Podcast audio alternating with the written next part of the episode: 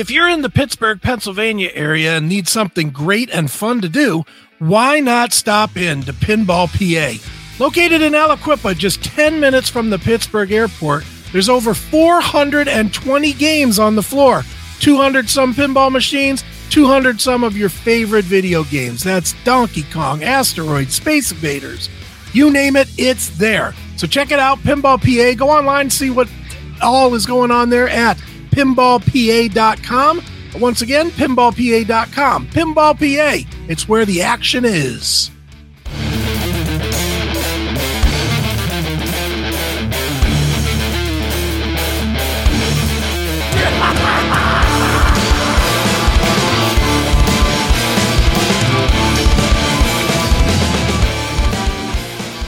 What is up, everybody? It is Chris Akin, and it is time once again for another episode of Chris Akin Presents.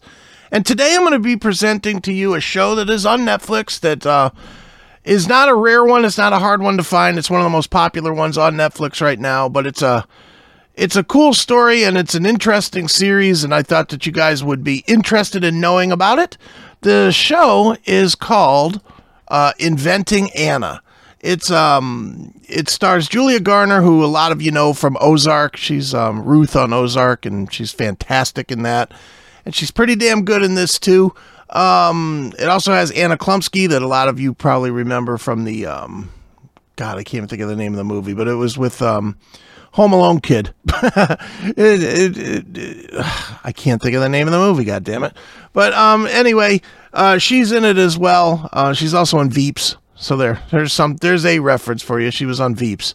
So um, it's what it, what it really proves right now. This this Inventing Anna it's a true story or somewhat true. They say it's somewhat true except for the parts that they totally made up. So I'm sure they invented some of this shit for um for TV, but for the most part, it is the true story of a um a girl named a- Anna Sorokin who changed her name and faked her life and faked her way into New York's rich, rich elite and um, was this close to to scamming like forty million dollars out of banks and bankers and and um, all kinds all kinds of scandal. And if it proves nothing else, it proves that today in today's world, scamming is everywhere. I mean, we keep seeing these things with uh, Tinder Swindler and um, now with this movie, and there's other movies out there about people that have been swindled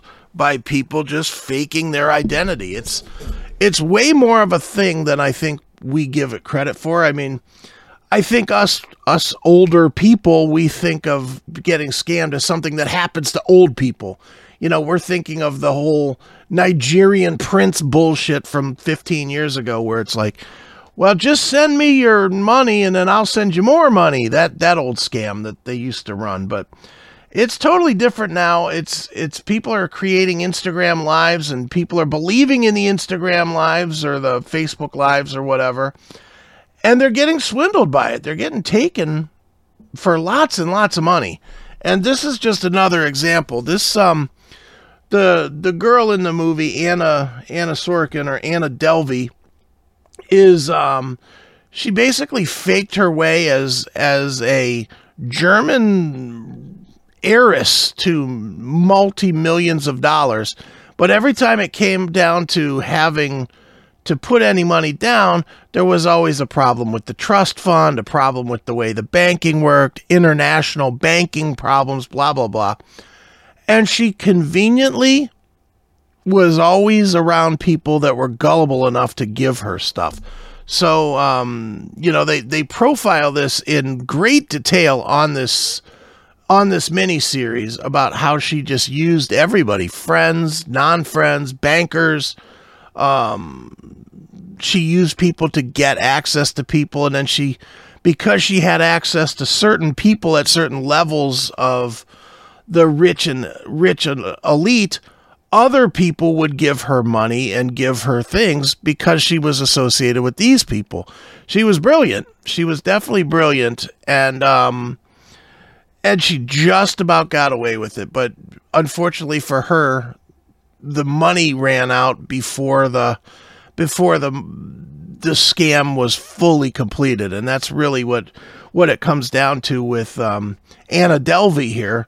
Um, as far as a show goes, this is this is one of the better ones for me on Netflix. Netflix has not been doing really great work lately, and um, this was one of the better ones. And Julia Garner for for me is like one of the best up and coming actresses that are out there today. She's she's fantastic on Ozark. I love her on Ozark. She's probably the best reason to watch Ozark.